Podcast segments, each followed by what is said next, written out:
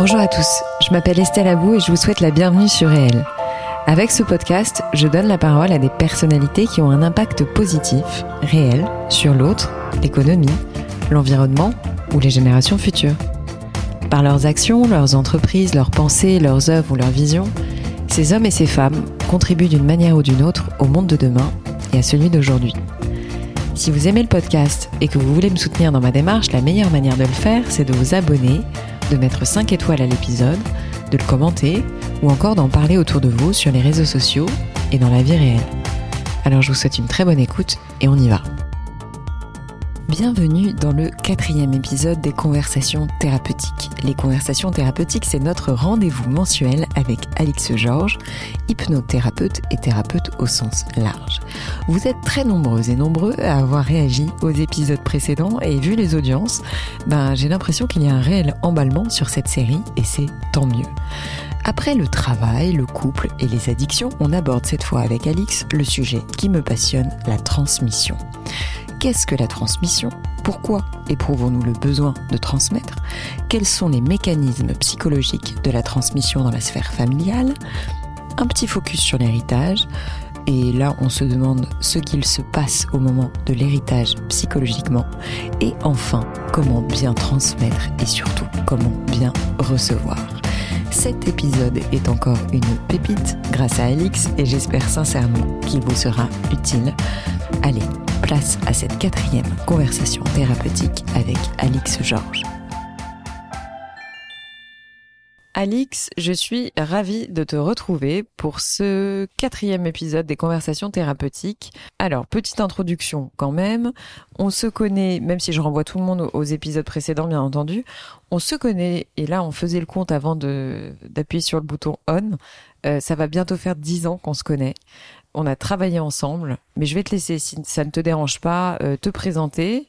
Euh, je rappelle que tu es hypnothérapeute et thérapeute au sens large, que tout le monde peut te retrouver en tapant ton nom, Alix Georges, comme Georges, le prénom, sur n'importe quel moteur de recherche, et on va tomber sur ton site internet. Voilà, mais est-ce que tu peux te présenter rapidement euh, en nous disant que ce que tu veux nous dire, bien entendu? Bonjour Estelle, bonjour à tous, bonjour à toutes. Merci beaucoup hein, pour ton invitation.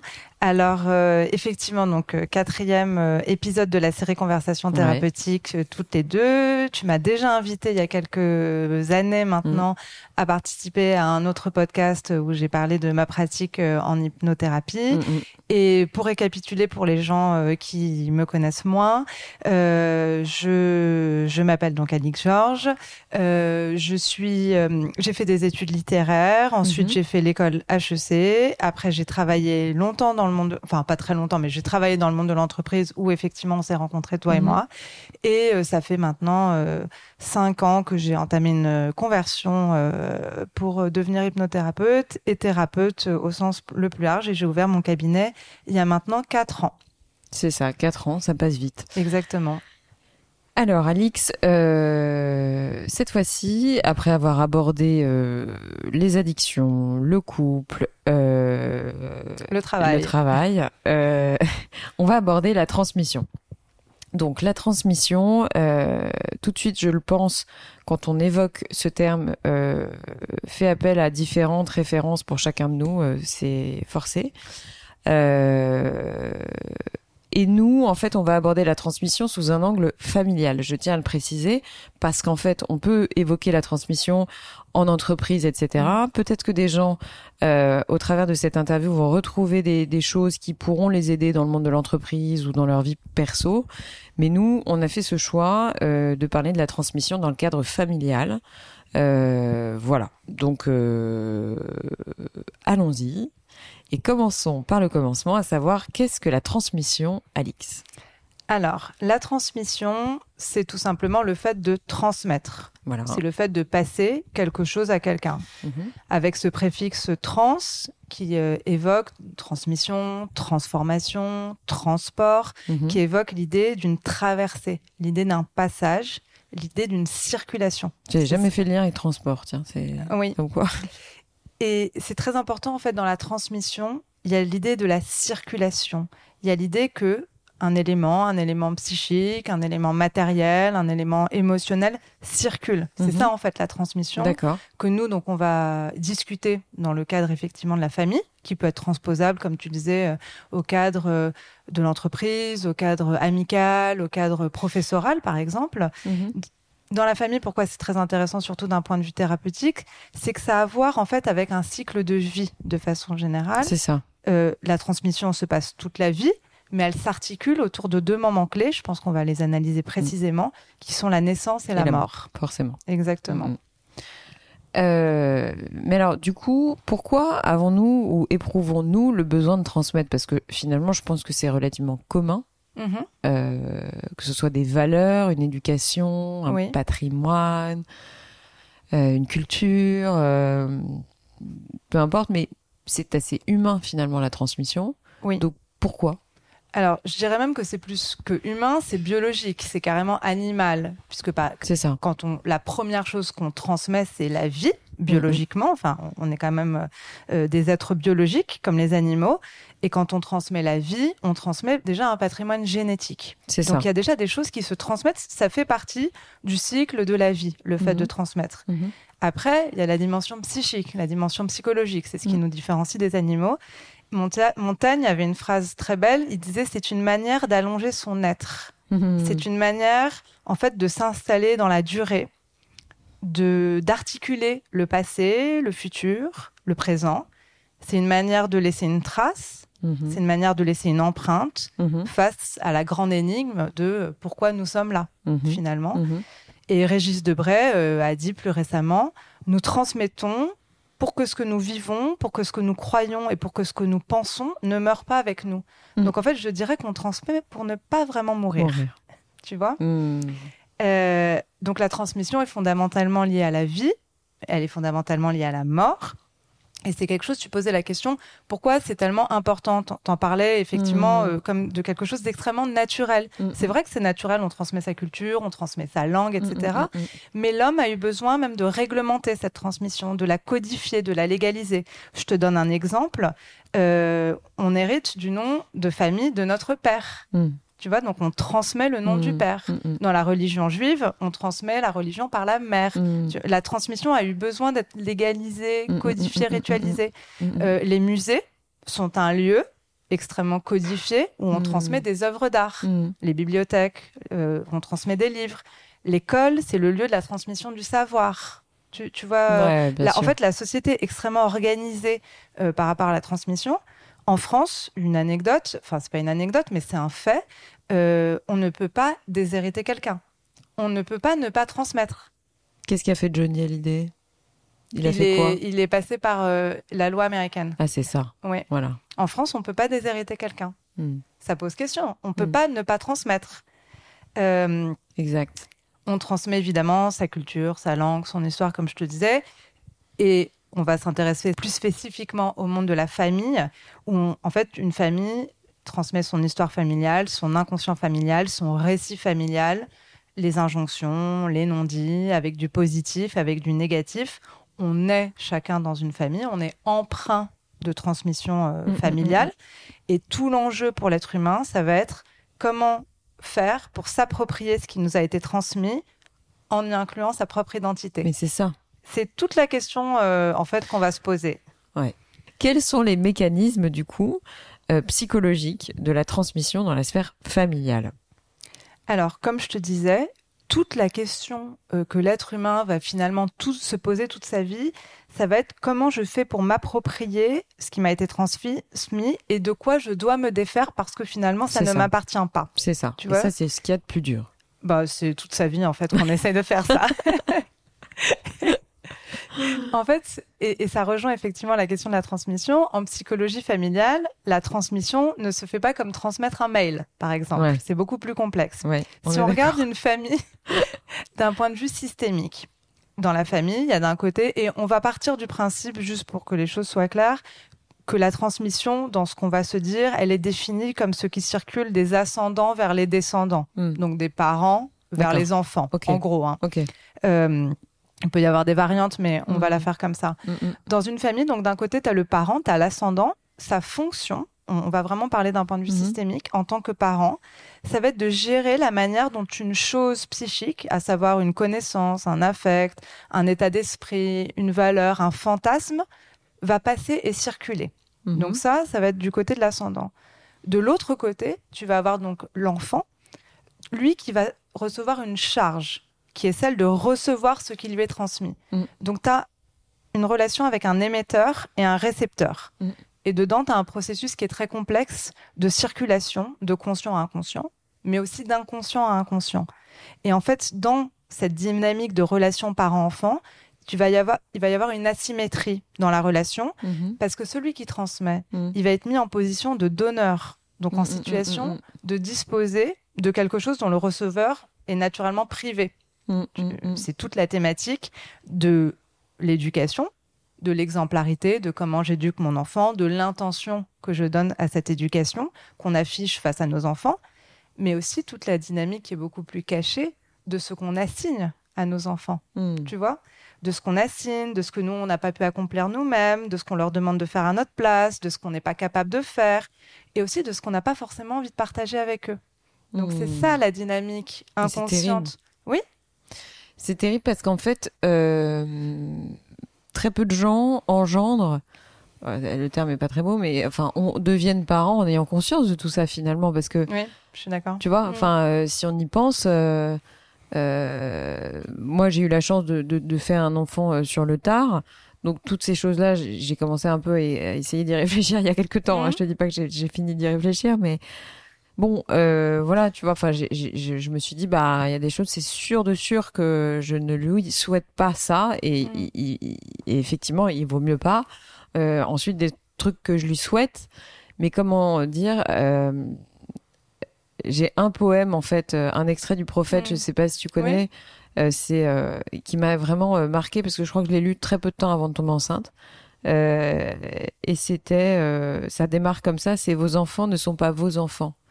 Mhm. Et c'est-à-dire que j'ai du coup beaucoup beaucoup réfléchi là-dessus Oui, et je me suis dit tu n'as pas le droit de lui transmettre certaines choses autant en positif qu'en négatif et du coup c'est très complexe parce que là-dedans tu as quand même aussi un sujet d'éducation Mhm. de on en parlait un petit peu de temps avant mais Oui. de qu'est-ce que je dois lui donner comme attribut pour se sentir bien en société pour faire en sorte que tu vois c'est quand même assez euh, c'est des Mais choix le- assez euh, On n'est pas obligé de tout le temps tout analyser, tout étudier. Simplement, euh, quand t'es parent, avec l'amour que tu donnes naturellement à ton enfant, tu fais déjà bien. ouais Un enfant, il a simplement besoin de ça. Après, tout le monde, on reçoit tous euh, Mm, mm, mm. euh, les casseroles, euh, les, les choses positives, les choses négatives. Et c'est au travail aussi de l'enfant, quand il grandira, de s'approprier ce sûr. dont il a besoin. bien sûr. Donc rassure-toi. un peu compliqué en ce moment de me rassurer. Mais, mais effectivement, pour euh, il y a un, un- un chercheur en psychologie qui s'appelle Patrice Cuinet, qui a étudié Patrice justement comment tu dis? Cuinet, Cuinet. C-U-Y-N-E-T, ok. Qui a étudié toute la question des enjeux psychiques de la transmission. Et c'est, c'est- il explique en fait en quoi justement euh, donc ça s'articule entre deux périodes fondamentales qui sont la vie et la mort. Et il explique, ce- pour revenir à ce Mhm. que tu étais en train de dire, en fait quand un enfant naît, naît, il est attendu par ses parents, il est attendu aussi par tout le groupe familial. Et l'arrivée d'un bébé, tu, tu es devenue mère il n'y a Mhm. pas très longtemps, euh, tu l'as vu, elle mobilise et elle bouscule profondément l'ensemble de l'équilibre du réseau familial. bien sûr Hein, T'es d'accord Mm, mm. Euh, À la naissance, tout de suite, l'enfant il va recevoir déjà des annestignations. On va tout de suite chercher ce qui a été transmis, par exemple physiquement. ah il a tes il yeux a les Ah, yeux a pas de sa grand-mère, euh, il a le nez de sa tante. Ouais. Et ça, pourquoi on fait ça? C'est parce qu'on a besoin d'attester que l'enfant appartient bien au groupe. Ouais. Tu vois? Ouais. Euh, Dans cette dynamique de transmission. Et le bébé, à ce moment-là, devient un objet idéalisé s'il correspond aux attentes des autres avec des processus projectifs qui sont très, très actifs. Mm. Mais il peut aussi être, pas forcément bébé, mais plus tard, il peut être plus rejeté. Et c'est le fameux vilain petit canard. Mais c'est ça, parce qu'en fait, Oui. si tu veux, on a quand même vu, excuse-moi, je te coupe Mais je euh, deux secondes, mais c'est vrai que parfois, euh, la phrase, je l'ai déjà entendue plusieurs fois, c'est mais comment ils sont sortis du même ventre? Oui. Tu vois ce que je veux dire? Oui. Moi, j'ai déjà entendu, mais plein de gens dire Mhm. ça, même euh, me concernant, mais j'ai deux sœurs et on est très très différentes les trois. On n'a rien à voir, mais Mhm. rien à voir du tout, du tout, du tout. Et en fait, à un moment, je me dis mais pourquoi? Tu vois, euh, parce qu'on est vraiment diamétralement opposés. Donc, euh, enfin, diamétral, ça fait non, ça fait euh, triangle, enfin, en termes de triangle.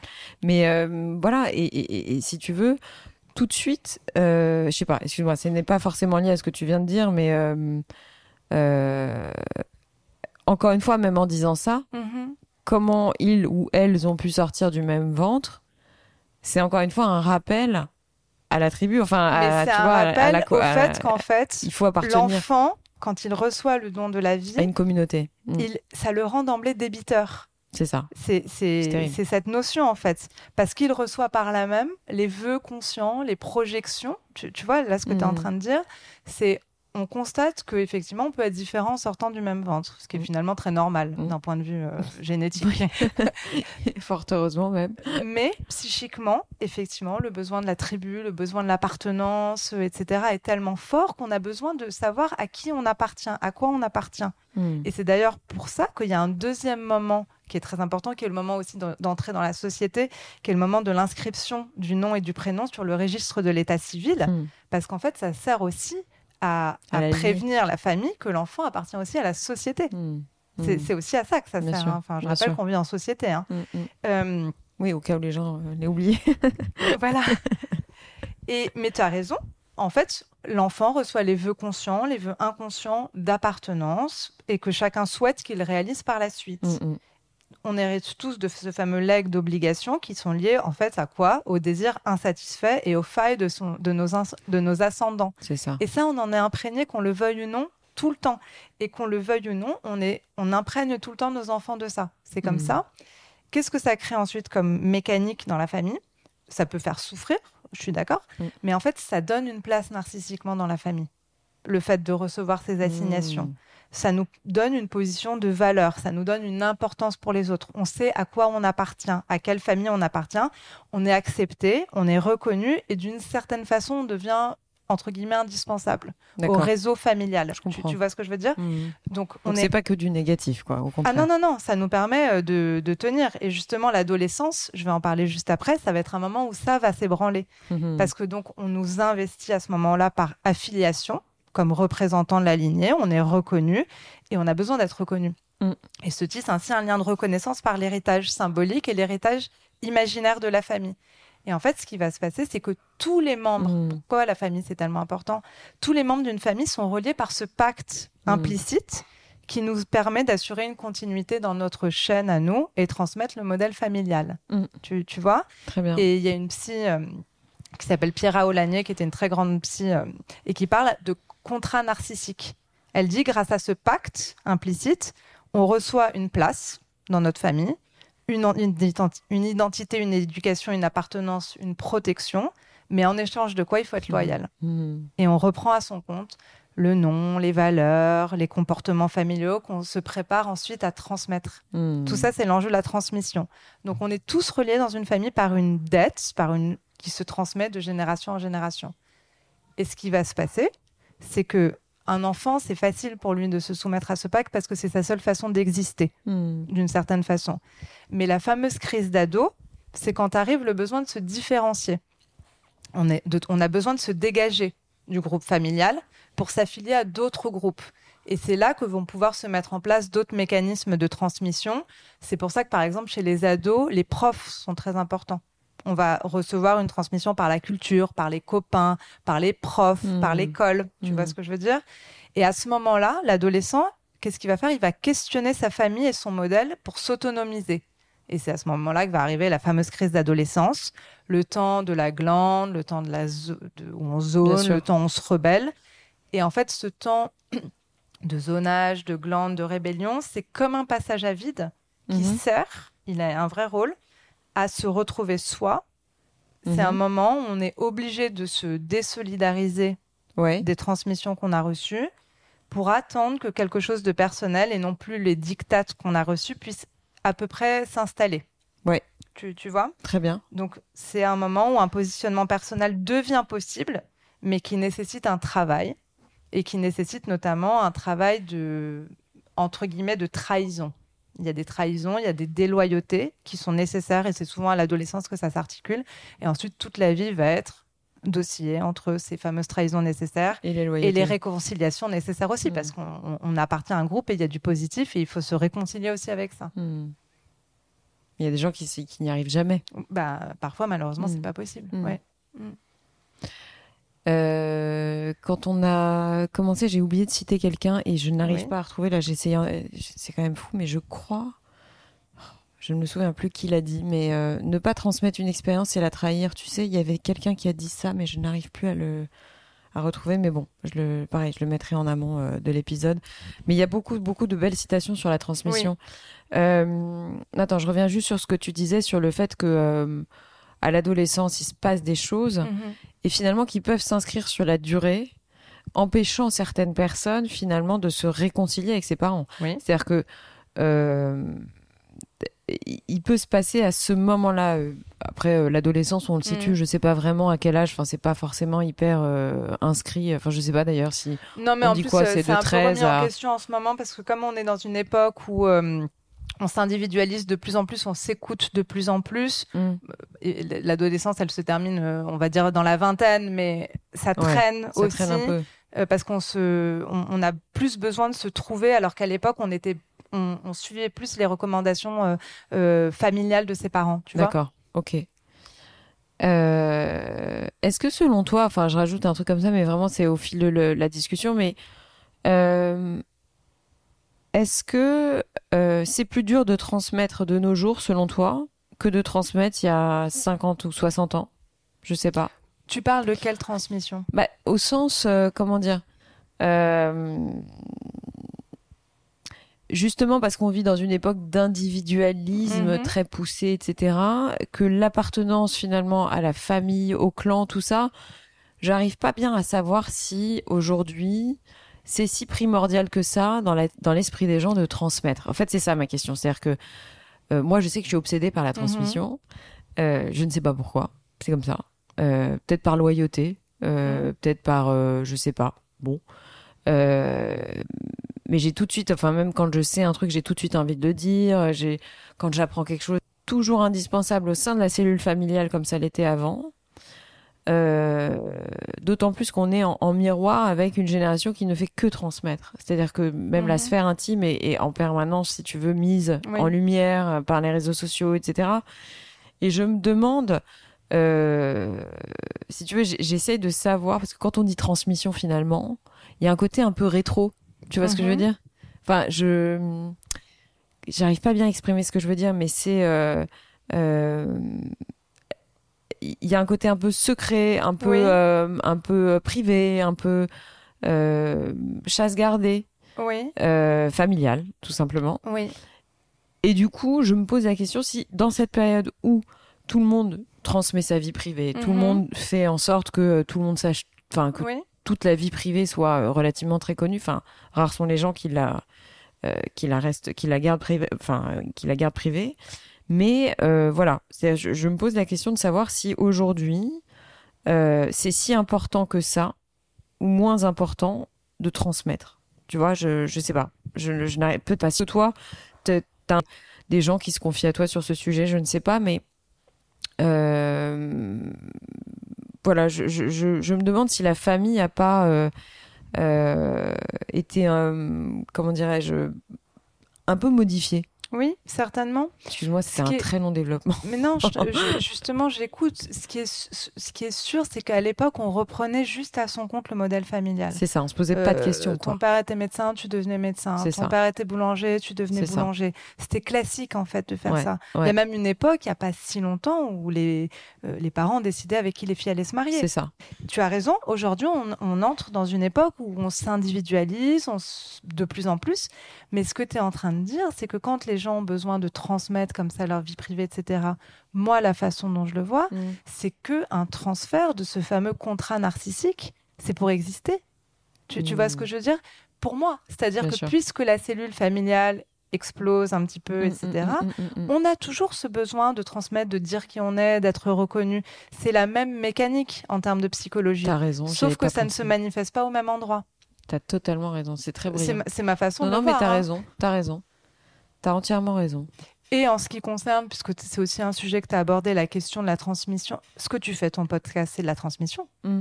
Hmm tu, tu veux transmettre du savoir, tu veux transmettre des, des, rencontres. Et en ce qui concerne aussi la parentalité, puisque c'est aussi le Mm. sujet, la famille, Ouais, ouais. Euh, on aura toute notre vie besoin de transmettre nos valeurs, notre culture, notre histoire, qui on est à nos enfants. Pour Mm. moi, ça, c'est quelque chose de plutôt immuable. Mm. Je me pose la question. Je Oui, je- mais- non, mais, tu vois, c'est-à-dire que je me pose la question. Ouais. Je, en ce moment, vraiment. euh, Mais bon, tu as euh, raison, parce que par exemple, aux mais- États-Unis, euh, on parlait de l'héritage tout à l'heure. Il y a toute une mouvance, Bill Gates, Warren Buffett, etc., Mm. qui ont décidé de ne plus transmettre, par exemple, leur héritage financier. Mm. Ils en transmettent une partie quand même. hein. Mais ça remet qui en n'est pas question. négligeable. Comment? Oui, oui, ça remet en question le. le... on, on peut trouver ça euh, très bien. Enfin, je trouve ça plutôt noble, hein, d'ailleurs, euh, quand il y a des fortunes Moi pareilles. aussi. Mais ça remet quand même en question un fondamental qui est normalement de père en fils, de père en fille, euh, père en fils, parce que c'est, on était dans des sociétés patriarcales avant. On transmettait. Aujourd'hui, il y a quelque chose qui évolue là-dessus. Hmm. Oui, d'autant qu'en plus, euh, on a un peu le sentiment quand même que c'est fait euh, au sens je vais transmettre à, à quelqu'un d'autre Oui. que mon enfant. Oui, C'est-à-dire que cet argent, bien entendu, ils vont le reverser à des associations ou ils vont en faire Oui. autre chose. Mais je pense que maintenant, c'est vrai que c'est plus un acquis, c'est ça. euh, c'est plus naturel. Et ça va bien en phase avec euh, le fait qu'il y a des mutations là-dedans. Mais ça peut permettre aussi aux enfants de s'émanciper beaucoup plus. Mais je pense Ouais. que c'est extrêmement vertueux, Hmm, hmm, hmm. hein, puisque c'est exactement l'inverse, justement, des dynasties royales. Bien sûr, moi j'ai vu un documentaire sur la reine mère. Oh, Qu'est-ce qu'elle est chiante sa vie. Non mais excuse-moi de parler comme ça, mais oh, je me suis dit mais la pauvre, elle Mm. peut même pas partir en voyage, elle peut même pas euh, décider de se faire un week-end. Enfin c'est, elle a une Ouais. vie d'une monotonie terrible la pauvre. Mais bon, euh, longue vie à elle. Euh, D'ailleurs, attends, mais en parlant de ça, la royauté, enfin, en soi, c'est quand même un gage de transmission. euh, Enfin, Oui. euh, voilà, c'est un gage de stabilité aussi. Mais bon. Oui, Ça, c'est une parenthèse. Euh, Je reparle des- rapidement des exemples, mais j'ai- j'aime bien citer quelques exemples un peu concrets, mais on peut penser à la famille Arnaud, par exemple, enfin à, à- à Bernard Arnaud, qui lui, j'ai cru comprendre, après il reste très secret sur sa vie personnelle, mais j'ai cru comprendre que la transmission à ses enfants était quelque chose qu'il avait complètement intégré depuis très longtemps. Mhm. C'était d'office euh, naturel que ses enfants soient intégrés au groupe euh, LVMH et très vite finalement. Ouais. Ce qui a peut-être pas été le cas pour Bolloré, par exemple, tu vois, parce que Bolloré, j'ai commencé à lire un article dans Le Monde Oui. où Il y a eu une justement, série, t'as euh, une, l'été euh, dernier sur il y a une série qui est très ouais. intéressante d'ailleurs. Euh, Bolloré, pour le coup, lui, euh, ben, il voulait, puis les enfants voulaient pas. Enfin bon, il y a eu un sujet, Euh, donc c'était pas clair ici. Mm. Enfin, euh, c'était pas clair de chez clair que Ouais. c'était les enfants qui allaient succéder au père. Ensuite, il y a l'exemple Lagardère qu'on peut citer, Mhm. euh, où là, euh, bah, il a clairement, euh, bah, euh, j'ai pas les termes, mais bon, en tout cas, il a Mhm. pas, il a pas reçu euh, ce qu'on lui a transmis, on va dire ça comme ça. En tout cas, il l'a pas su le garder, euh, ou il a pas voulu le garder. Après, Ouais. euh, voilà. Euh, mais du coup, ça me permet de, sans transition, euh, de te demander comment on fait pour bien transmettre et comment on fait pour bien recevoir, parce que Mhm. et encore le terme bien est un peu connoté. Oui. Tu vois ce que je veux dire? Alors, est-ce que peut-être manière? qu'avant ça, on peut peut-être parler de l'héritage justement, Oui, bien sûr. de comment, euh, Bien sûr. euh, Excuse-moi. qu'est-ce qui se passe au niveau de l'héritage? excuse-moi, oui, tout à fait. Euh, on fait un focus et- sur l'héritage, justement. Euh, Qu'est-ce qui se passe euh, au moment de l'héritage psychologiquement dans l'esprit des gens Autant du côté, euh, enfin, euh, en l'occurrence, euh, euh, pour les gens qui sont concernés directement, tu vois, Oui. mais parfois c'est à l'échelle de, de gens qui se, bah, qui se réveillent au moment d'un héritage. Oui, hein. Enfin, oui, voilà, il faut, faut dire que ça peut Mm. être une personne, mais comme plein de personnes. Oui. Ben, en fait, euh, comme on disait, donc la transmission s'articule autour de deux moments fondamentaux qui sont la naissance, on en a parlé, et la mort. Donc Ouais. en fait, quand le quelqu'un, enfin quand l'ascendant meurt dans la famille, donc il y a un premier sentiment de perte et il y a une ré- réaction en fait de regroupement de tous les membres de la cellule familiale autour du défunt et de sa famille. Il y a un temps de recueillement, il y a un temps de deuil qui sert à renouer euh, les liens entre les membres de la famille. Et dans, il y a différentes balises en fait dans le deuil qui sont très ritualisées. Et dans ces différentes balises, il y en a une qui est fondamentale, qui est justement celui du moment notarial de l'héritage, qui va être un moment de repère extrêmement chargé. toujours Mm. sur le sujet de la transmission. Ça va être en effet un moment solennel devant notaire, légal, de transmission, Je renvoie aux trois frères, au, au film des trois frères avec la scène qui est quand même très drôle. c'est ça. L'usufruit de votre code-part entière à diviser. Et cette transmission, en fait, ce qui se passe dans l'héritage, euh, c'est un sujet important, ce qui est, qui est pas uniquement matériel, mais une transmission identitaire. Nulle part ailleurs qu'au sein de la cellule familiale, l'argent a une valeur plus symbolique qu'économique. Parce qu'en fait, au-delà de sa valeur, l'individu va y recevoir sa place, ses attentes de reconnaissance ou pas, d'affection ou pas, de positionnement ou pas. Et ensuite, ça va lui permettre d'asseoir son pouvoir ou au contraire de se sentir soumis, rejeté, euh, humilié. Et donc c'est un moment très, très important, celui où on reçoit les biens et celui où on va prendre une nouvelle place en tant qu'héritier et où le lien de filiation va être soit justement renforcé, soit justement ébranlé. Mhm. Donc la transmission des biens, pour euh, déjà Mhm. répondre à tes questions, elle ne peut se faire sainement que si l'héritier est en pleine certitude de son identité psychique dans sa famille, de son bon droit, Mhm. de sa place. On- je vais revenir après justement sur euh, les pathologies. Et l'héritage va reposer indirectement la question de la filiation, la question des liens, la question des relations que le défunt entretenait avec sa, descendance. C'est pour ça Mm. que souvent il y a plein de drames familiaux et euh, même pour la petite cuillère, on se sent rejeté. Enfin, ça, on, on les Mm. connaît, hein, ces Mm, guerres fratricides, les sentiments d'injustice. Et dans le testament, en fait, ce qui est très très particulier et de très spécifique aussi, c'est que le sujet du verbe, celui qui dit je, ben, en fait, il est mort.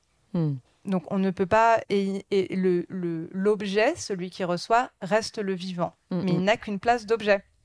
Et c'est l'absent qui va imposer sa parole que le vivant ne peut que recevoir. Donc la révolte est impossible.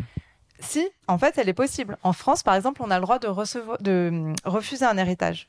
Contrairement à ce qui se passe à la Oui, naissance. c'est vrai, t'as raison. Est-ce que euh, pour autant ça veut dire que euh, est-ce que refuser un héritage euh, Ça veut dire que finalement, ouais, enfin, ça veut pas pour autant dire que t'as digéré la pilule. bah, peut-être même au contraire. Ouais.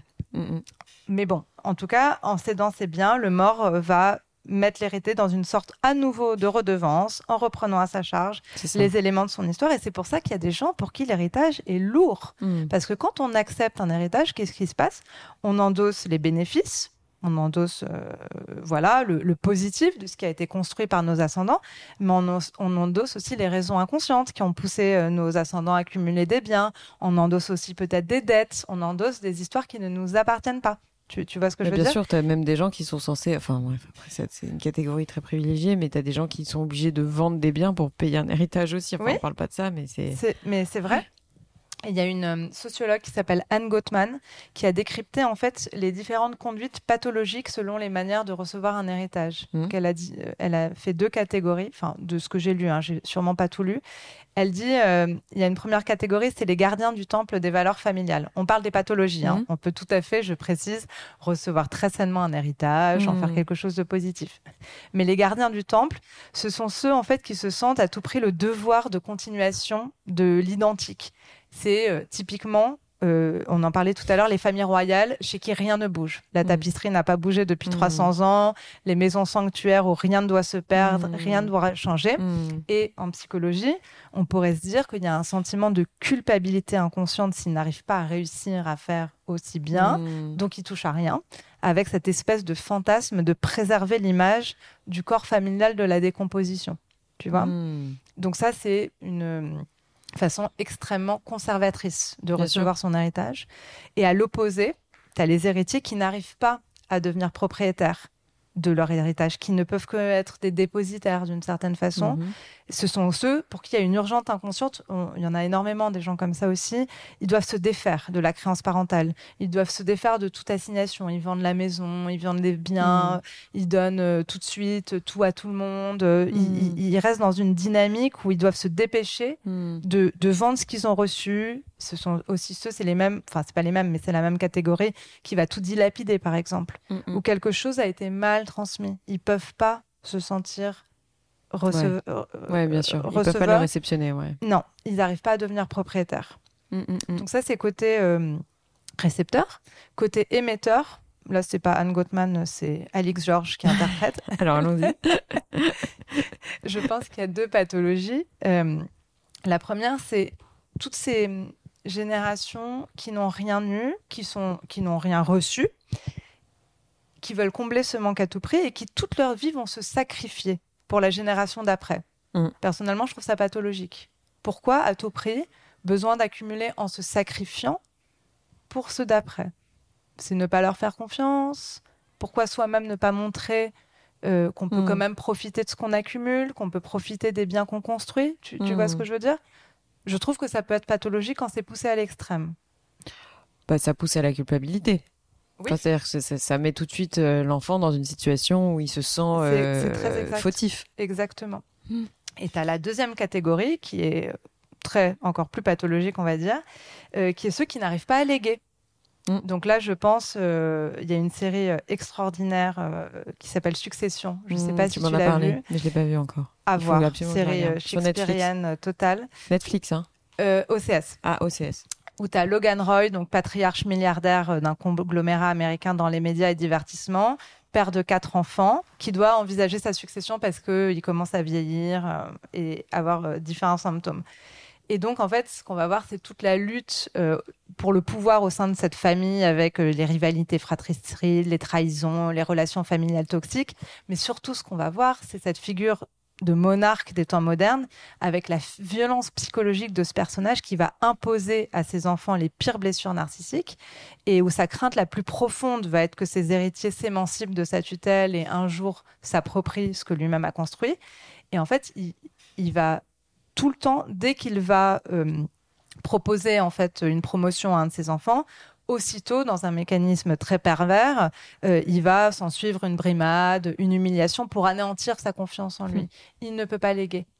Toute la série va être comment il va s'organiser pour diviser ses enfants parce que il, il lui est impossible de léguer quoi que ce soit.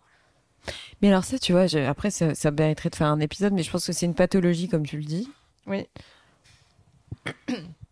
mais qui recouvre presque un regret d'avoir fait des enfants. Enfin, tu vois ce que je veux dire? Je C'est-à-dire une dirais pas ça, mais à... je dirais en tout cas une ambivalence extrêmement forte. C'est souvent euh, des personnalités comme ça, très très charismatiques. euh, Après euh, moi, qui le ont- déluge, ou rien ne, rien ne me vaut, enfin, rien- personne n'est à la hauteur. Exactement, Mm. et qui ont des blessures narcissiques extrêmement fortes, Mm. non travaillées, Mm, euh, qui fait qu'il y a une incapacité, il y a une espèce de pulsion de destruction, une incapacité à, à transmettre et à, à faire en sorte que l'héritier puisse s'approprier cette euh, C'est ça. transmission. Oui. Pulsion de, de destruction, ouais, Mm. exact. Donc oui, c'est pathologique. On était dans la famille Mm. des pathologies. hein. Mm, mm. Oui.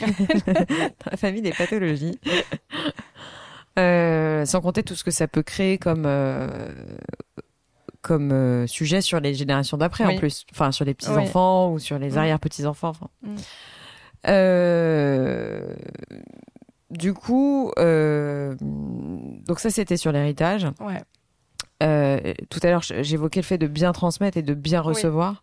Mais déjà, en, en lisant ça, je- enfin, en disant ça, j'ai du mal parce que ça, ça voudrait dire qu'il y a une manière bonne et mauvaise de transmettre et une bonne et une mauvaise manière de recevoir. Oui.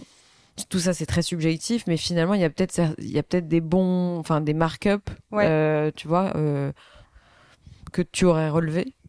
Oui, pour, pour moi, euh, il y a, enfin, en tout cas, on, sur- on on- peut. une transmission euh, saine. On va parler de, de voilà, de, de, de saine transmission Oui. ou de saine euh, réception. Enfin, je sais pas comment on peut le. Oui, c'est ça. Comment bien recevoir, comment ça. bien transmettre. Je pense qu'on peut le Ouais. formuler comme ça. Ouais, hein. ouais.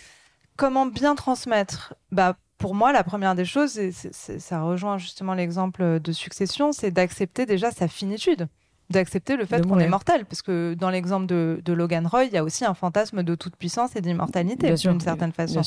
D'accepter son effacement aussi, ce qui Mm, n'est pas facile. Hein. Euh, ensuite, vas-y. Non, non, excuse-moi, mais ça me fait penser à une phrase que quelqu'un m'a dit une fois et que j'ai trouvé exceptionnelle. Je ne sais plus qui me l'a dit.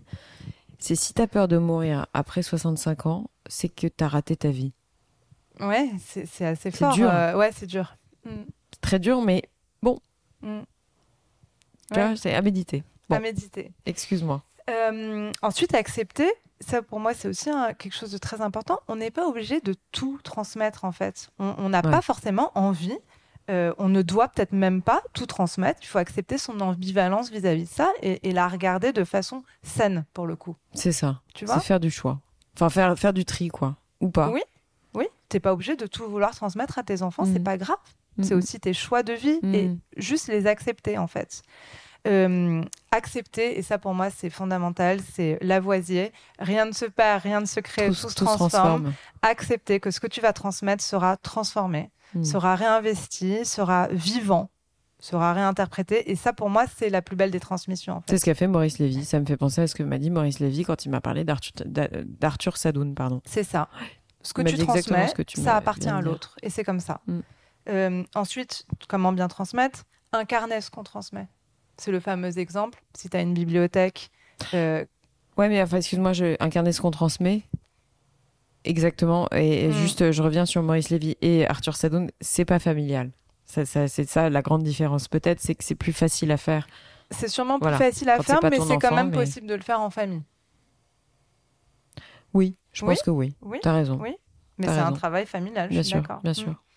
Sur incarner, c'est le fameux exemple de la bibliothèque. Si tu transmets une magnifique bibliothèque à tes enfants, mais qui t'ont jamais vu lire un bouquin, ça.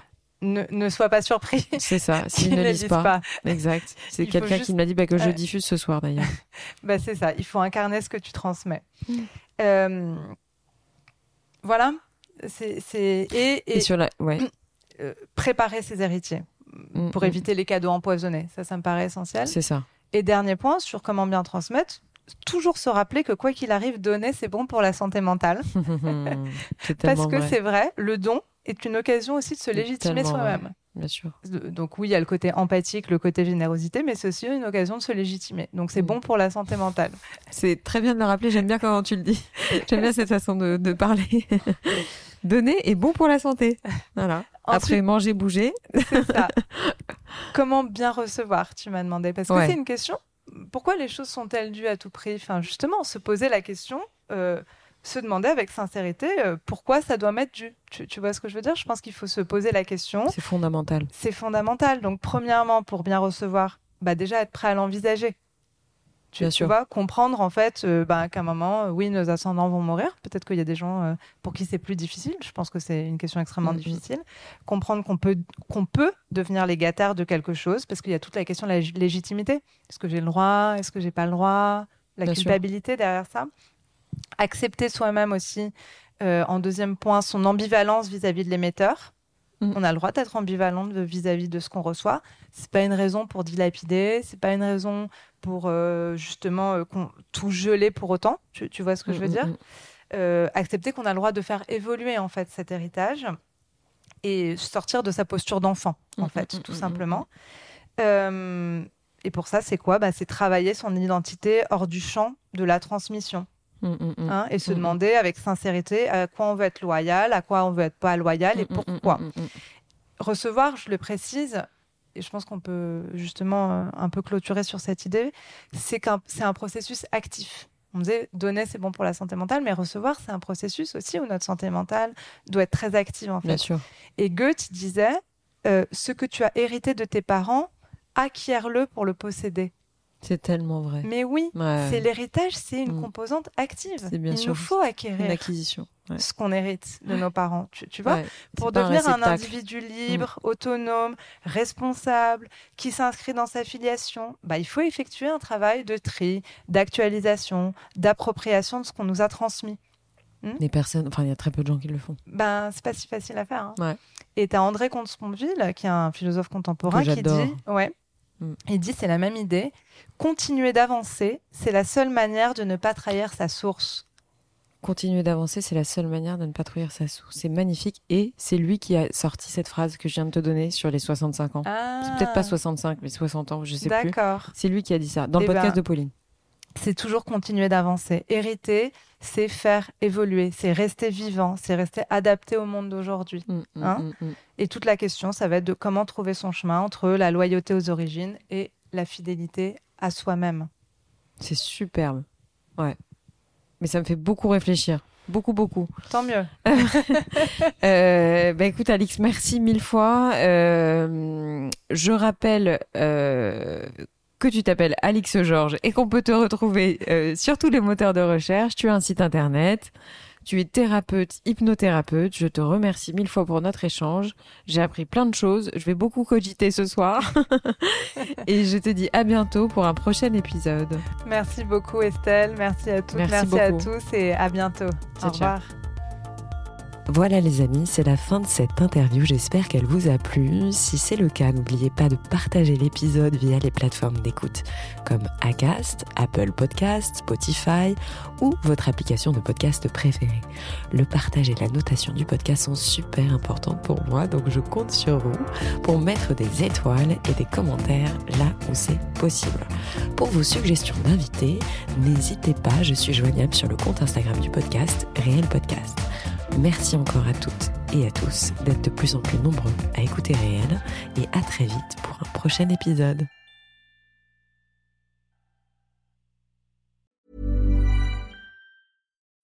When you need mealtime inspiration, it's worth shopping Kroger, where you'll find over 30,000 mouthwatering choices that excite your inner foodie. And no matter what tasty choice you make, you'll enjoy our everyday low prices, plus extra ways to save, like digital coupons worth over $600 each week. You can also save up to $1 off per gallon at the pump with fuel points. More savings and more inspiring flavors make shopping Kroger worth it every time. Kroger, fresh for everyone. Fuel restrictions apply.